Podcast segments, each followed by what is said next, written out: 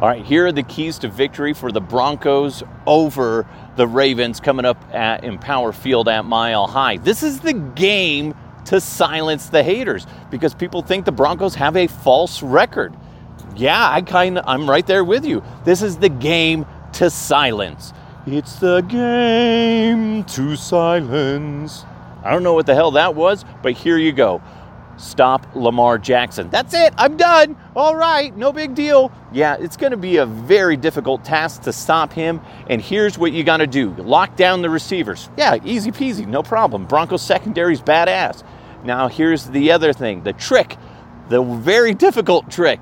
You got to keep Lamar Jackson in the pocket. As soon as he busts out, he's going to rip you for about eight, nine yards every single time. You got to contain the beast that is Lamar Jackson. Now, here's the thing Teddy Bridgewater, keep doing your thing. Shut the people up again.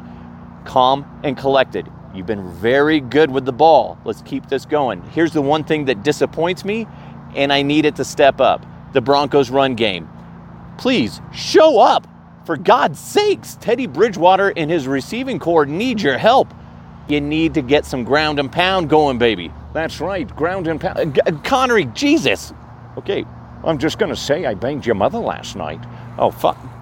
Okay, whatever. Anyway, Broncos run game, step it up. I need the Broncos to win this game in order to shut up all the haters. Again, it's the game to silence. It's the game. Okay, shut up. I don't know who said that that was okay to sing on this, but anyway, go Broncos, shut down Lamar Jackson, step up the run game.